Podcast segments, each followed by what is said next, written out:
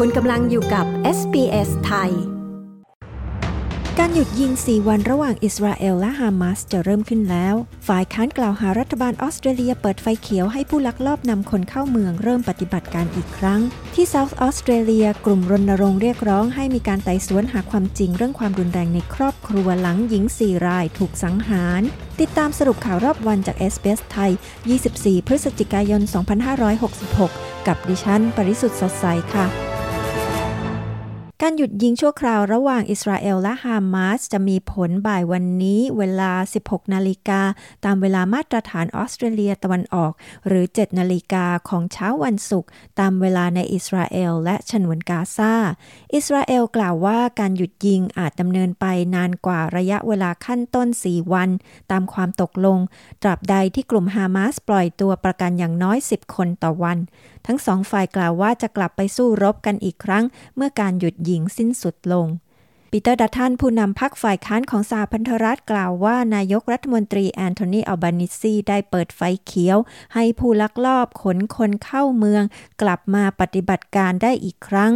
นายดัตทันตำหนิรัฐบาลที่ไม่ให้รายละเอียดเกี่ยวกับกลุ่มผู้ขอลี้ภัย 12 คนที่เดินทางมายังออสเตรเลียทางเรือ และขึ้นฝั่งที่บริเวณชายฝั่งทะเลของพื้นที่คิมเบอร์ลีในเวสเทิร์นออสเตรเลีย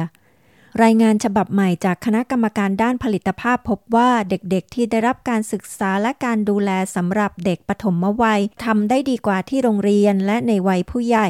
รายงานนี้ชี้ให้เห็นถึงความต้องการที่เพิ่มขึ้นในภาคส่วนการดูแลเด็กเล็ก ที่มีการขาดแคลนบุคลากรอย่างเรื้อรังอยู่แล้ว จึงส่งผลให้บริการดูแลเด็กเล็ก ที่ควรมีให้ประชาชนอย่างท่วนหน้า จะไม่สามารถทำได้ หากไม่มีการจัดการปัญหาการขาดแคลนแรงงานเสียก่อน กลุ่มผู้รณรงค์ได้รวมตัวกันที่รัฐสภารัฐเซาท์ออสเตรเลีย เพื่อเรียกร้องให้มีการไต่สวนหาความจริงสาธารณะเกี่ยวกับความรุนแรงในครอบครัวและการประทุษร้ายทางเพศ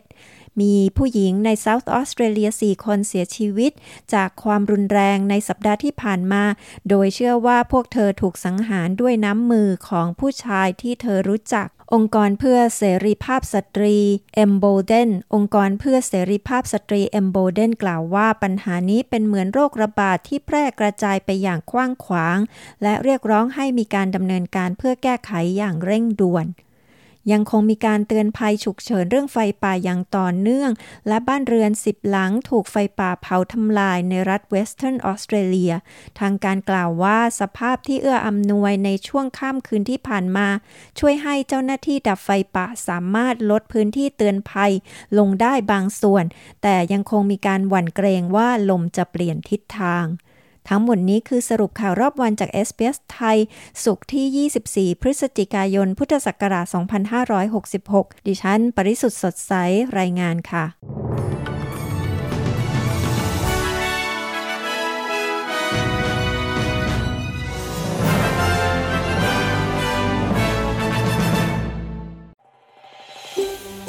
การฟังเรื่องราวน่าสนใจแบบนี้อีกใช่ไหม